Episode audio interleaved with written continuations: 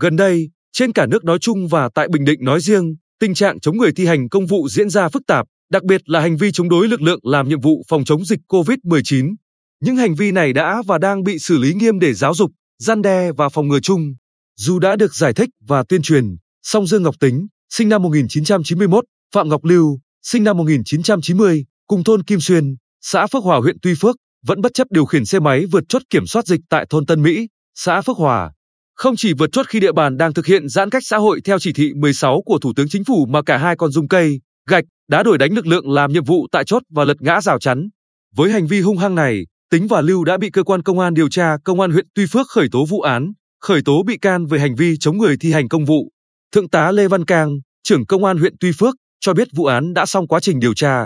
Đây sẽ là án điểm và chúng tôi kiên quyết xử lý ngay, rất điểm.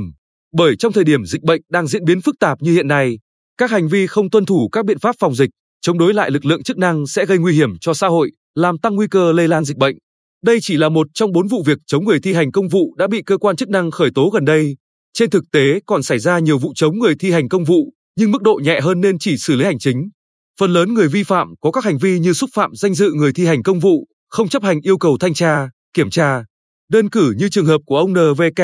sinh năm 1978, phường Ngành Giáng thành phố Quy Nhơn, vừa bị phạt 2 triệu đồng vì có lời nói xúc phạm lực lượng làm nhiệm vụ khi giải thích, vận động ông ca thực hiện cách ly y tế theo quy định. Hay như trường hợp Đờ quy Tê, sinh năm 1995, tỉnh Con Tum, điều khiển ô tô qua chốt kiểm soát quốc lộ 1D, thành phố Quy Nhơn. Dù lực lượng cảnh sát giao thông đã ra hiệu và phát loa dừng để kiểm tra việc thực hiện các quy định phòng chống dịch, nhưng T vẫn cố tình lái xe thông chốt, suýt tông vào lực lượng đang làm nhiệm vụ trên đường. T lý giải cho hành vi cố tình không tuân thủ hiệu lệnh dừng xe của lực lượng cảnh sát giao thông, phần không nhìn thấy biển hiệu thông báo chốt kiểm soát, phần do xe chạy bị lố, bản thân không có giấy tờ xe nên điều khiển xe đi luôn. Với những hành vi vi phạm này, T đã bị tạm giữ phương tiện và phải thi hành quyết định xử phạt hành chính hơn 50 triệu đồng.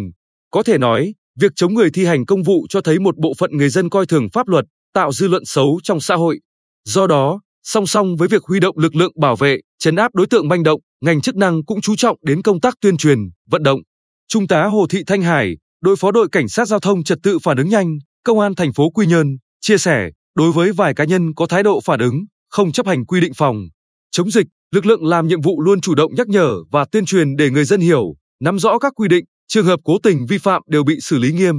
Tại khoản 2, khoản 3 điều 20 Nghị định số 167 năm 2013 quy định xử phạt vi phạm hành chính trong lĩnh vực an ninh, trật tự, an toàn xã hội, phòng chống tệ nạn xã hội, phòng cháy chữa cháy, phòng chống bạo lực gia đình sẽ phạt tiền từ 2 đến 5 triệu đồng đối với một trong các hành vi cản trở hoặc không chấp hành yêu cầu thanh tra, kiểm tra, kiểm soát của người thi hành công vụ, có lời nói, hành động đe dọa, lăng mạ danh dự, nhân phẩm người thi hành công vụ, xúi dục, lôi kéo hoặc kích động người khác không chấp hành yêu cầu thanh tra, kiểm tra của người thi hành công vụ, dùng vũ lực hoặc đe dọa dùng vũ lực để chống người thi hành công vụ, gây thiệt hại về tài sản, phương tiện của cơ quan nhà nước, của người thi hành công vụ. Còn tại điều 330, Bộ luật hình sự năm 2015, sửa đổi, bổ sung năm 2017 quy định người phạm tội chống người thi hành công vụ thì bị phạt cải tạo không giam giữ đến 3 năm hoặc phạt tù từ 6 tháng đến 7 năm. Luật quy định rất chi tiết, do vậy mỗi người dân chúng ta hãy tuân thủ nghiêm để không phải lãnh hậu quả đáng tiếc.